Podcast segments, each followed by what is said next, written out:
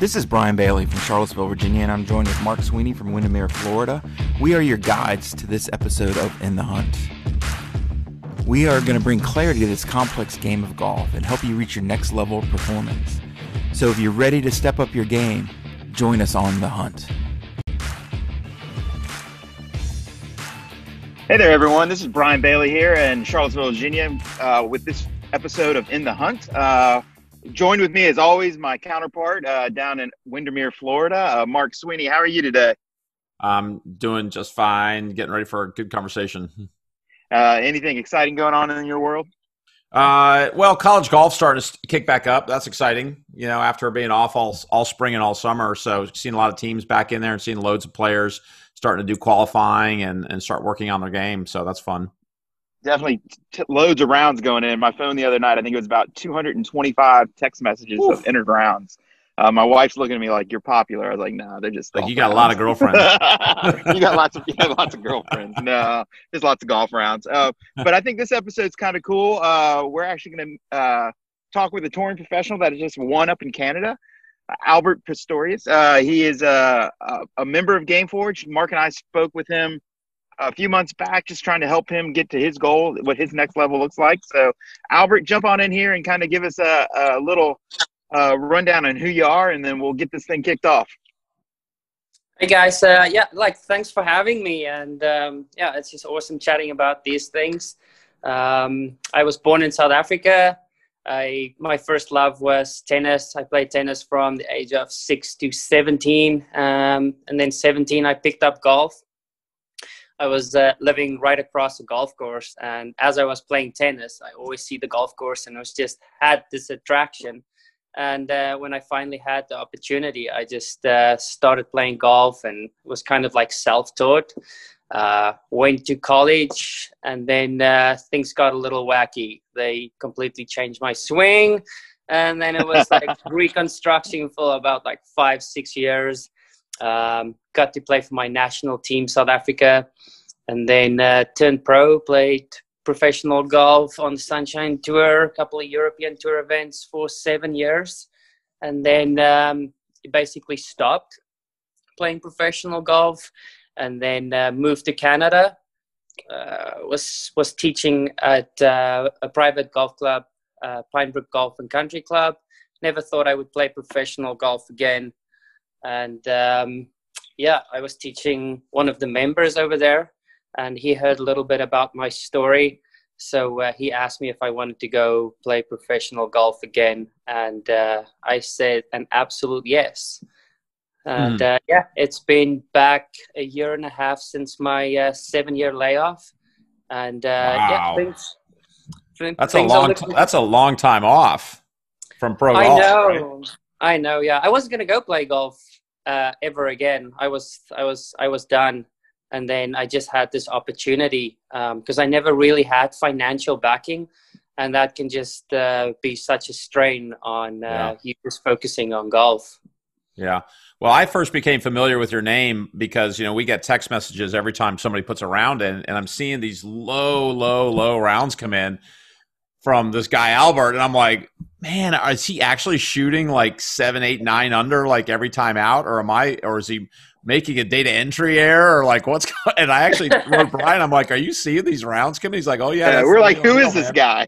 yeah, he's like, no, that's the real deal. He's actually shooting those scores. So I remember, I remember it was a, it really stood out to me because it was, they were so low.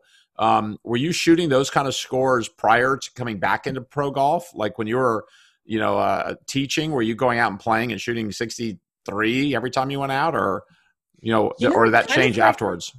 Yeah, it's, um, I think I've learned a lot and um, I can help myself a lot quicker on the golf course too. So uh, it definitely has started like after, um, after I've been teaching and knowing a little bit more. So I definitely think that uh, information is key, and that's why I'm so information hungry all the time um, like that's how I got to do with you guys. Like I like why why is this working? Why is this not working? Where can I pick up shots? And um, yeah, but the one thing that really improved was my uh, uh, was my putting. Mm. Um, I've always been on the tour, like Sunshine Tour. I've been always in the top five ball strikers, but I was kind of like second last in uh, and all my putting stats. So um, yeah, I, that that definitely changed. Um, I started working with uh, Geoff Mangum a couple of years ago, or like read some of his stuff, and um, it definitely it definitely helped just understanding like you know how things work. Yeah, yeah, cool. Nice, and I want to kind of hit back at you know I got all these questions, but your opening dialogue, going to college, um, being kind of self trained, um, and then going to college and then getting in front of some coaches and then them reworking what they thought was better.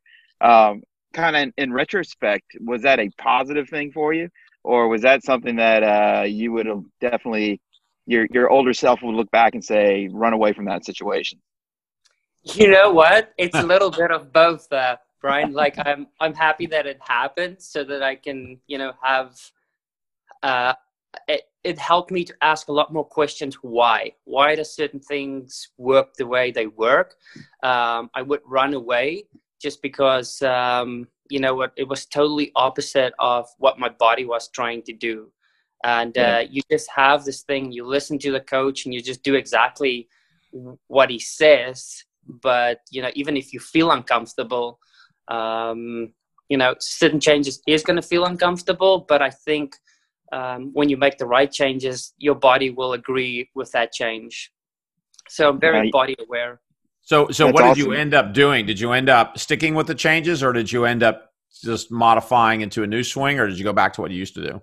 I actually just uh, stopped and then, uh, you know, trying to like just go back to something normal. But I mean, mm. I I couldn't really like even like that was hard for me to to even find that.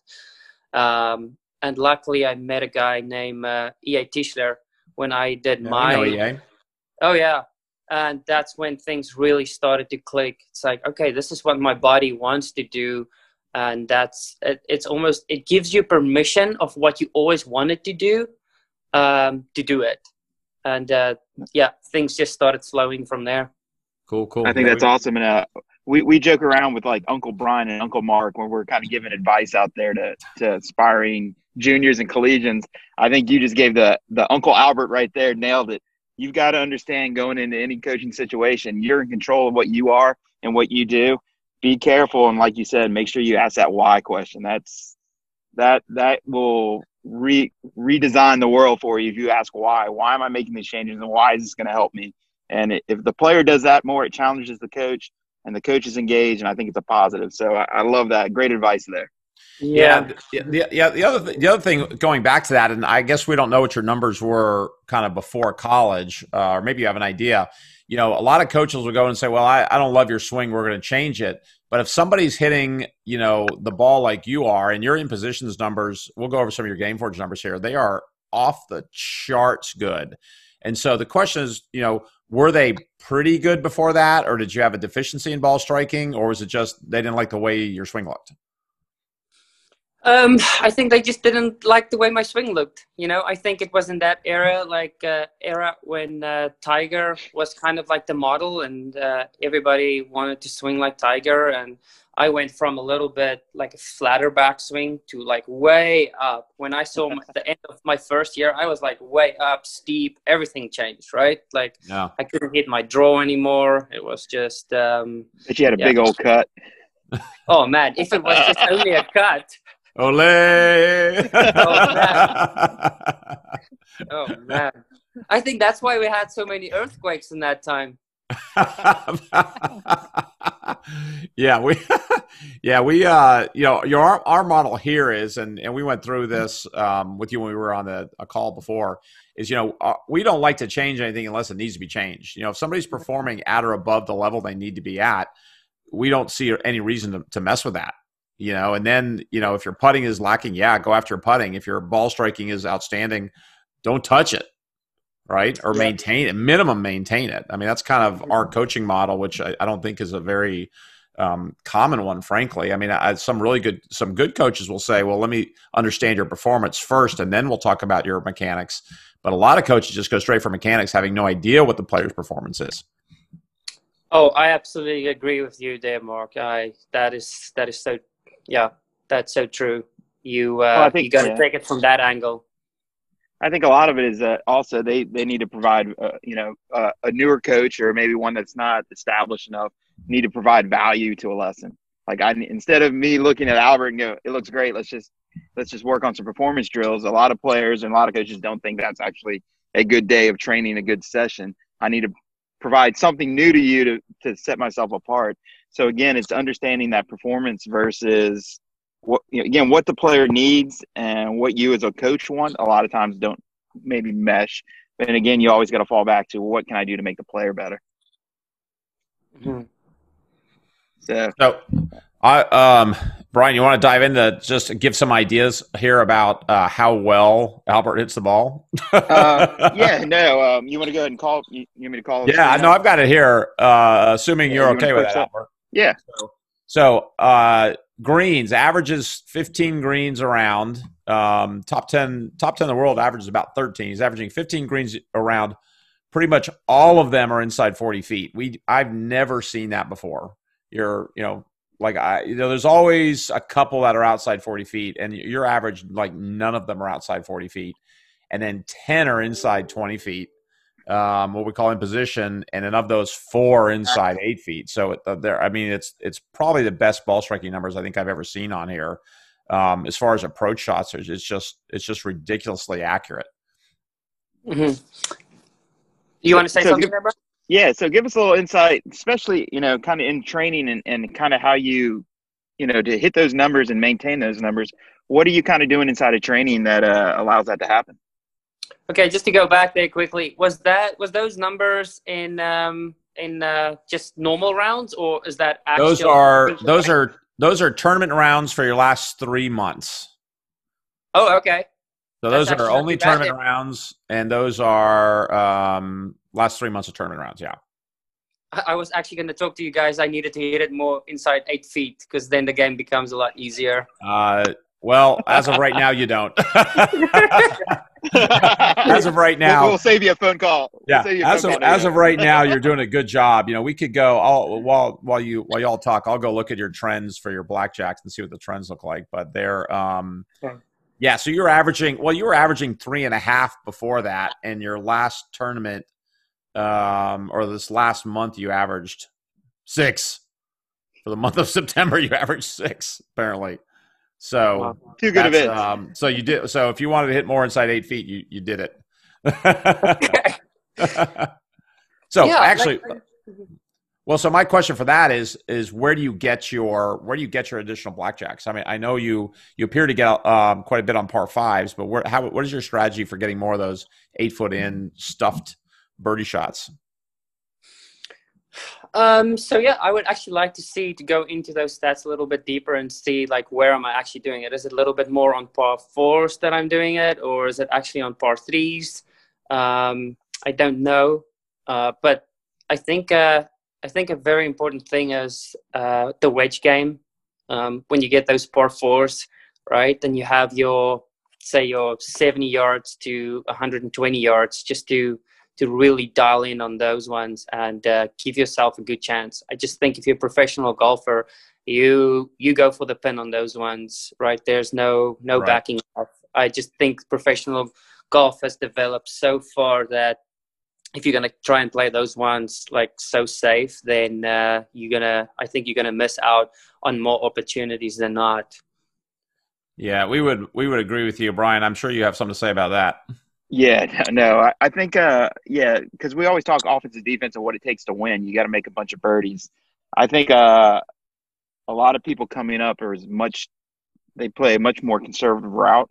Um, they've been taught uh, from different systems and coaches that I need to hit to a favorite shot or whatever. But again, pushing, you know, what the tour does really, really well, and I'm talking PGA Tour all the way through Latin American Tour on the women's side, is just pushing that ball up getting to an advantage of shorter shots in and then just taking dead aim. I think it's just fascinating. Again, the mindset of what it takes to win and be a true professional golfer is a completely different mindset than anything that an amateur at a club or even a lot of aspiring collegiate really truly understand yet. Um, so kind of, I I think what's exciting is your numbers are so good. You took a, you took a, you know, a, holiday of seven years in between playing professionally. Uh, so think about seven years ago how you trained and what you thought was important. And did you train to learn or did you train to earn money? I think that's a big separator. And then now that you've had this holiday, now you've come back, are you training the same and is that mindset the same? Are you training to learn or are you training thinking paycheck only, kind of that attitude? So uh, I'd love to hear your thoughts on that. I just think training to learn will take care of the training to earn. Um, you know, so uh, for me, like having a lot more um, knowledge about the game versus seven years ago. Uh, seven years ago, I would go to the range and I would, you know, you would just beat bulls because you want to beat bulls.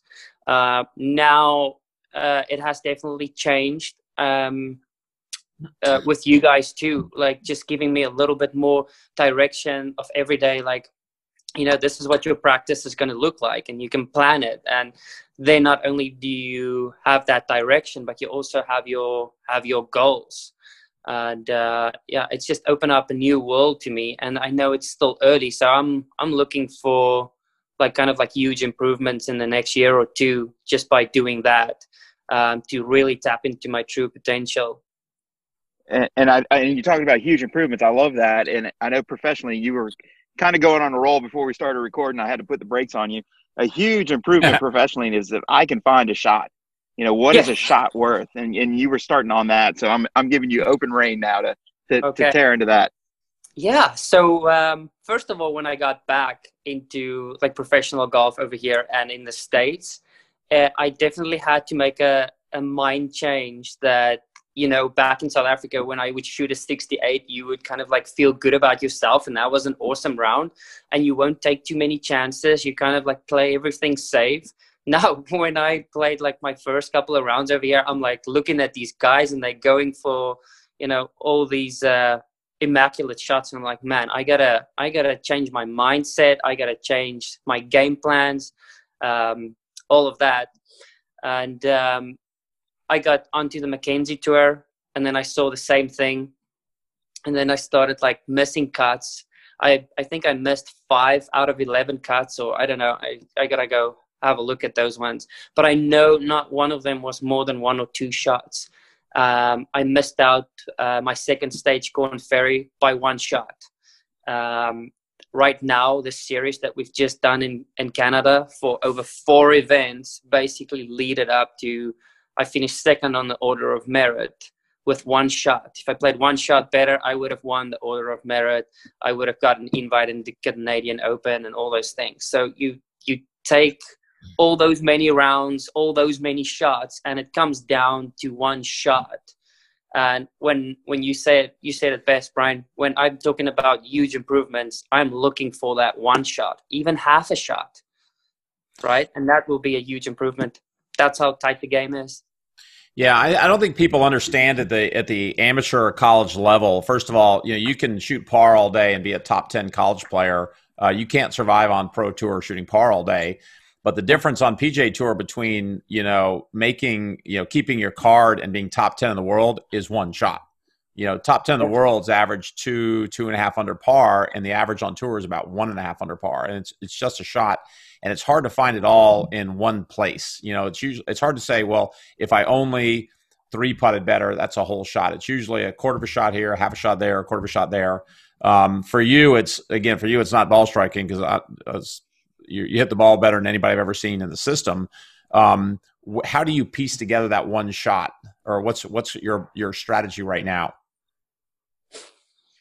Guys, yeah, like uh, that's. Uh, I think that's where you guys come in uh, with GameForge. That's uh, really going in like really deep into into all my stats and analysis, and uh, so I'm counting on you guys to give me that one shot.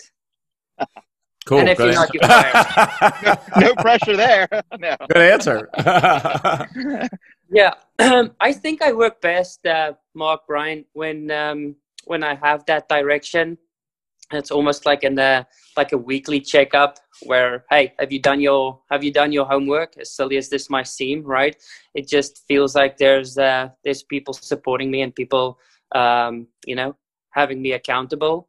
Um i do i do well over that. So um yeah, I just I look forward to like this relationship where you guys can just guide me into the right direction. And uh, I mean, you guys deal with this stuff every day, and it just becomes so important, like to everybody out there.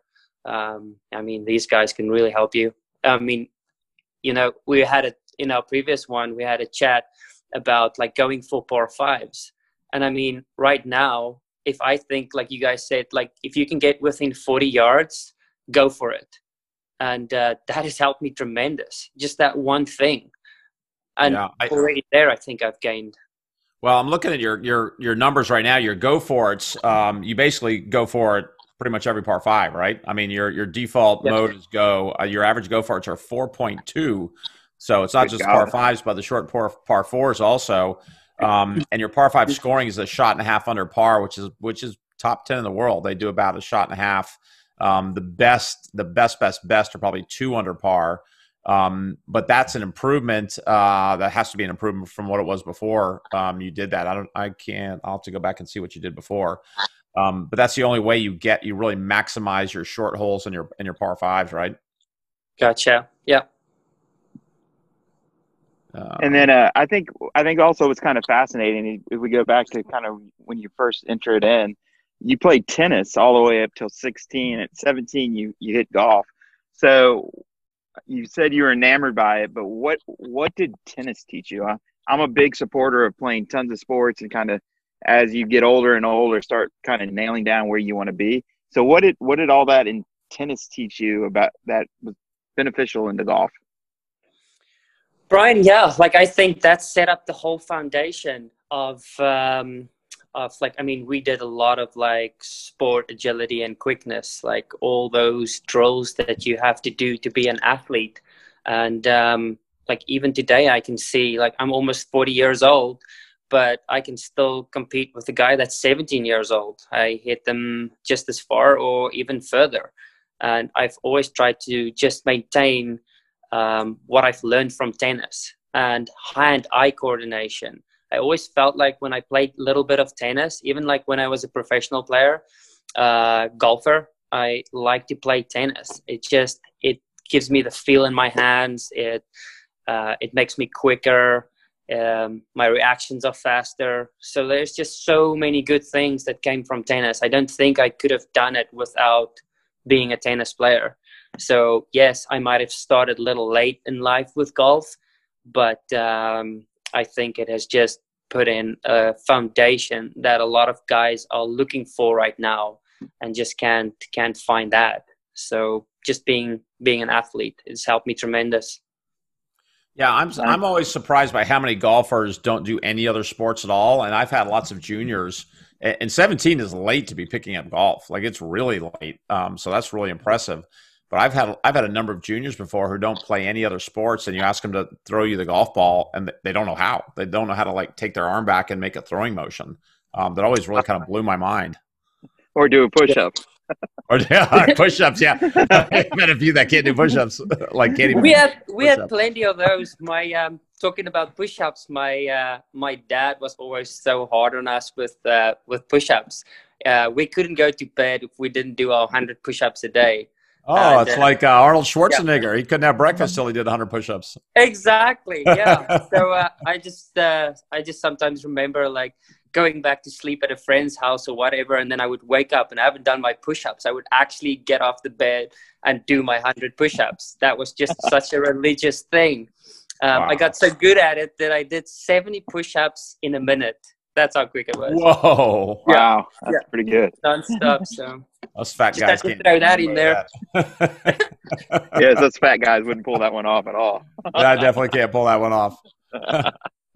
um, and, and, again, I think uh, there's a lot of really neat stuff about you, Albert. Because again, I went back and looked at 2019, the Mackenzie Tour, and I think you had one top ten, and then you had a bunch of just all over the place, and that you know you yeah. went from that to second in the order of merit by one shot what do you think the biggest change from last season to this season, uh, and and kind of how how you got to that position?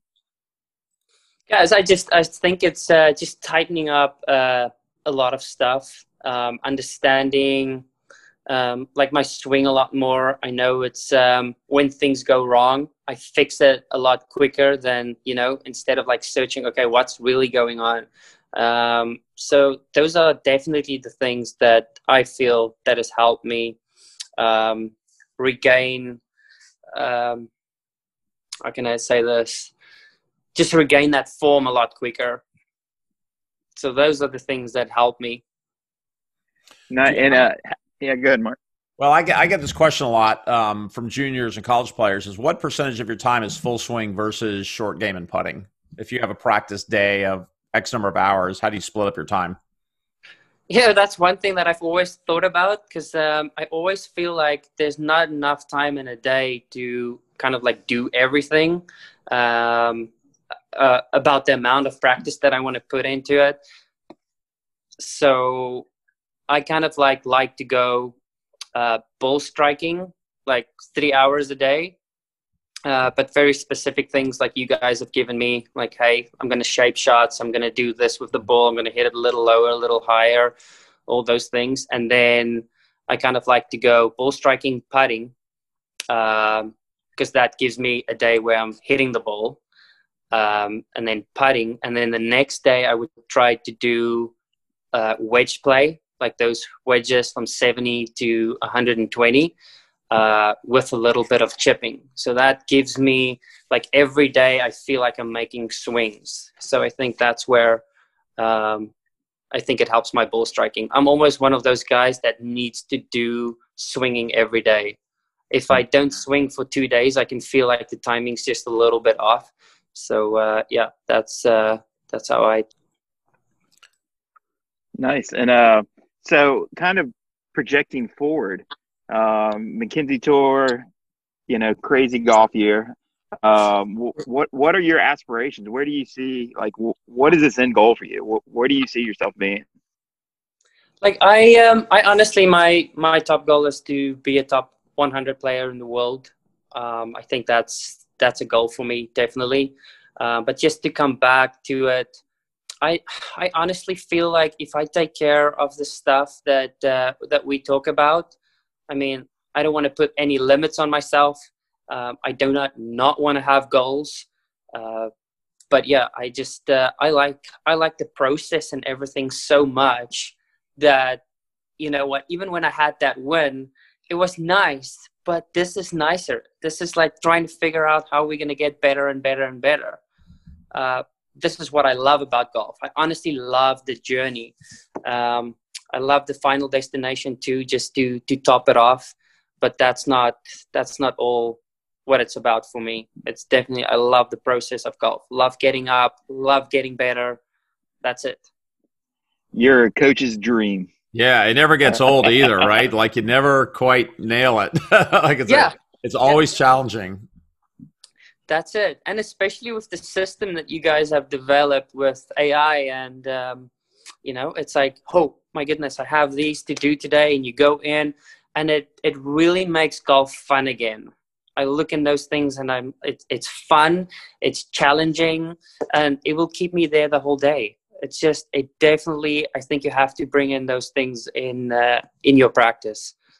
It yeah, as, as, as coaches, we learn pretty quickly that if you um, if you bore your student, it doesn't go very well. So we're always having to think of different ways to challenge them while still hitting the performance metrics we're trying to hit.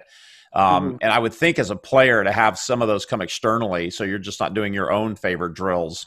Uh, that's got to that's got to that's got to help. Oh, absolutely. Like uh, absolutely. I can't wait to for the next day to see what you guys have in store for me and uh, yeah to uh, to go do that. Like i say that's almost more exciting than the win. How many drills a day do you do get from gameforge? Are we on six or four or? Um about on six. I like to do six of them and then uh, yeah kind of uh, just obviously like through them i get like a couple of favorites yeah.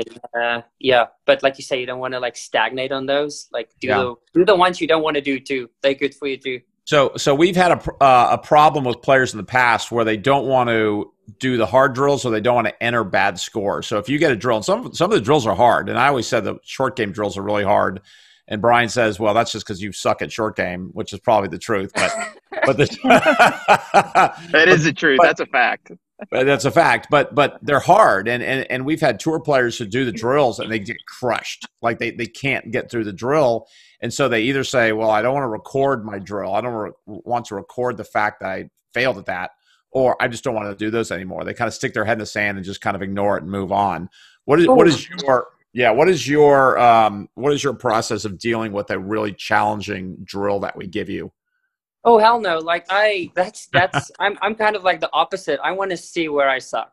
I honestly want to see where I suck, because that's I think that's the whole motivation and the goal of this whole process of uh, of Gameforge is to really nail nail in on those things that you're not good enough, and you gotta you gotta face the facts that hey, I'm not I'm not so good in this area everybody has those weaknesses but yeah. it's just like making those weaknesses better.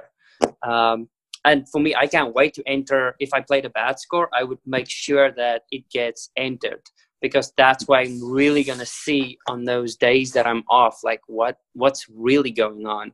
Like i mean when you play good and you're on your game it's awesome then you just go but it's on those days where you're not as good um, that you can really see where uh, where you suck at yeah, I, I found that the players that I know who don't want to know what their weaknesses are, without fail, they they disappear after a year or two. They they lose their cards. They can't make enough money. They they you know you can't you can't ignore a weakness and play tour golf is what what well we know that, but just empirically we've seen that from players, um, and we can call like we've had players we call they get their card and they're like I don't like the short game drill. I'm not going to do it anymore, and we're like because you you don't have the skills to do it, you're not going to make it on tour. And without fail, they're gone next the following year. I mean, every single time. So I think it's a competitive advantage to have that correct mindset of I'm trying to shave off a quarter of a shot, a half a shot, you know, a full shot somewhere. Um, I can't ignore those weaknesses. Like show, like shine a light on them, and let's go work on them and, and fix them. That's right. That's right, Mark. Yeah, it's all about finding out where uh, where those weaknesses are and uh, you know facing them head on and get better. That's the only way. I think what's fascinating too in your holiday, you were you were coaching golf. Uh, think of your your coaching players. What kind of mindset did you have as a coach for them? And then again, that you said that was a big transition or big helping point for you to fix your golf swing by helping others get better. So, what did you learn in that that that your holiday season of seven years of actually coaching and instructing golf, opposed to that of actually competing? Well, you know what? The fascinating thing for me was you can see like the different mindsets of people where you can you can I can talk to a guy with like within two minutes I can know like hey this guy's he's gonna do his drills he's he's into it he's invested versus somebody that you know is like oh my goodness you know what? You're gonna you're gonna struggle with this person uh, doing this. And they normally the ones that really complain is those ones that don't do the drills and don't do that. So I had to deal with that. So now talking to you guys, I don't want to be that guy, right? Like I, right. I, I, I gotta do, I gotta do that. But I don't want to be that you know, guy. yeah. It was, uh, yeah. it was definitely a fun. It was definitely a fun process just to see what works for people and what doesn't work for people. That there's just not one model. There's not just one way. Um, and uh, right. yeah just got to know what your strengths and weaknesses are and yeah work on those ones and uh, yeah move forward. Was it is it is it hard to um, coach people who do things very different than the way you do? Because usually ex players just try to teach what they know and when they hit a player when they hit a student who, who can't do that um, that's when coaching gets really tough. Was that, was that a hard adjustment for you so, uh, Mark, uh, I think that's where exactly when I just started with like teaching golf, I had this one model in mind, and I was almost like how I play golf. And um, you teach those people, and you can quickly, within four or five months, I said, like, listen, this is not working. This is definitely not working. There's not. That's not the the only way. So that's when I started um, do my research, and I said, okay, what does the best coaches in the world say about the backswing? What does mm. the best coaches in the world say about transition, about grips, about all those things? And then I quickly got onto EA Tischler's website. And I mm-hmm. think this guy is very rounded and know that, you know what, like, what does this guy's body want to do? because that's the main thing. If your body does not want to go into a certain position, there's a reason for it. And uh, he's got a very nice system where you can do certain tests to see, um, you know, where this person's blueprint is, his body blueprint, basically, what I would call it. And then when I started teaching that, you could see a lot more flow through the people. And all of a sudden, it's like, you know, you make a change and it doesn't take them a year to make a change. It takes very quickly because that's actually what the body wants to do. Right, right. Yeah, I had problems when I when I was taking lessons like 15 years ago, 20 years ago, where they were trying to put me into an Ernie Els position or a Tiger Woods position, and I can't do it. Like, like there's no possible way I can get these positions these guys are in. But coaches were trying to, you know, some coaches were trying to constantly, well, here's what tour players do. And I'm like, I know, but I, I, I can't physically cannot move my body like that. And then yeah. we kind of hit a wall. Yeah. They're like, well, go stretch more. And I'm like, no, no, no, it's not gonna. we got to find another way. yeah, that's right. No, I think you. I think you're right there. So, uh, yeah, that's uh, that's something uh, that people need to look at. Is um, if a change feels uncomfortable, or you're you're trying to force your body into a certain way, that's a red flag immediately. Yeah. Right. Right. I'm not saying that you don't have to stretch and you don't have to do those things, but your body will will definitely tell you where you want to be and I mean, obviously, there's ranges, like even for the backswing, you know, what he calls an on top golfer, side on golfer, or an under yeah. golfer. So he has this range, and then he tests something, and then you can see in what position you are. And with that position, there goes a there's a other couple of things that goes with that. So uh, yeah, I, you know, enough said. He's he's got a very nice system going on, and um, I've seen a lot of players benefit from it. Right, right. Mm-hmm. Anything else you want to follow up here with Mark? Um, I, I, think just you know, what's your plan, uh, kind of going into next year? You know, goals to be top 100 golfer. What is what does the pathway look like for that? You know, I'm going to go down to the states now and do some uh, Monday qualifiers for the Korn Ferry. I mean, I think that's the that's the toughest time in in golf is going through these Monday qualifiers and uh, yeah, just uh, looking for right. a gap over there, playing on the Korn Ferry, and then from the Korn Ferry uh, going to the PGA. If I can get to the PGA a little bit quicker, then uh, you know I would take that road too. All but better. Uh, yeah. just don't know what's in store right now. Yeah, and Mackenzie's finished for the year now, isn't it? Yeah, that's right. Yeah, yeah. they'll be kicking off next year, hopefully. Yeah. Yeah, well, you got to go low. You got to go low Monday qualifiers, and we know you have that ability. So yeah, yeah. That, that's a good that's a good question for you. What is that mindset for a Monday qualifier? Because it is you can't go three four holes, get warmed up on the golf course, and expect to qualify. Like that that mindset of like hole one, it's all go. I don't have four rounds. I can't get into the flow of what's happening. What is there a way that you train different? Is there a mentality that you bring that's a little bit different for your Monday qualifier? Brian, yeah, definitely. That's uh, I mean, you got one round and it's gotta be it's gotta be full out. I kind of like sometimes struggle with that because my mindset is a little bit, I like to play the percentage shot. Um, I think that's why I do hit a lot of greens still. So I'm slowly starting to transition and say like, hey, Monday qualifiers, I gotta go from hole one. Like, you, you gotta go for every pin. Because um, yeah. I mean, nine under sometimes I played the qualifier and nine under wasn't even enough. So yeah, just, I believe it. Yeah, yeah, it's um, it's just a it's a tough it's a tough one. Um, but yeah that needs to change. I'm slowly i'm slowly moving towards that. It's just hard like you've been playing golf all your life where you kind of like like to hit the percentage shot. And i mean that's awesome for tournament golf right? If you have four rounds. But if you just have one round it's kind of like hey now you got to take on shots that you would normally not take on. But um, i think the more i do it um, I think that I definitely will incorporate that a lot more in practice so that I can get comfortable um, doing that in the Monday qualifiers. Yeah. Very good. I, I, think one of the best uh, professionals I ever talked to about Monday qualifiers, and his mindset was on the range leading in, I, I play the first three holes. So right when I finish my last iron shot, I literally walk to the tee box. I've just played the first three, and then he groups everything in three hole increments and he's like, I need to be birdied on. I got to be one under through each three, and at the nine, I, I can assess and see if that number needs to change.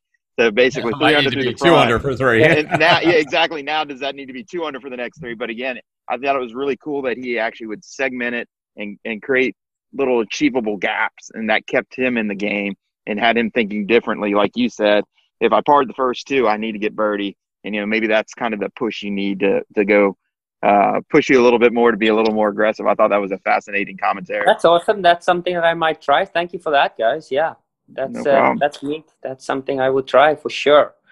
And now he's uh, a top ten player in the world, so I think it worked for him. Okay, I'm definitely gonna try it now. I'm definitely gonna try it now.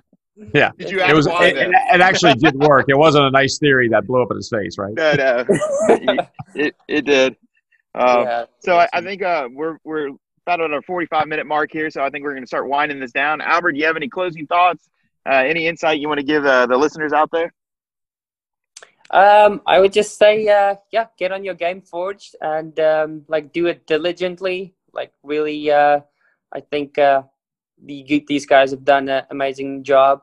Mark, Brian, congratulations, you guys. Uh, it's definitely opened up another world for me, and um, I'm really looking forward to an adventurous, uh, adventurous journey with you guys. Uh, you guys are awesome. You guys are engaged and um, you know i can really feel your hearts that you guys are out there trying to trying to help help us and uh, make us enjoy the game a lot more Well, thank you. We appreciate that. We do love what we do. Uh, there's no question about it. As coaches, we found that we just we didn't have enough good information before to help players, and it's very frustrating as a coach when you're trying to, you know, especially me as a putting coach only.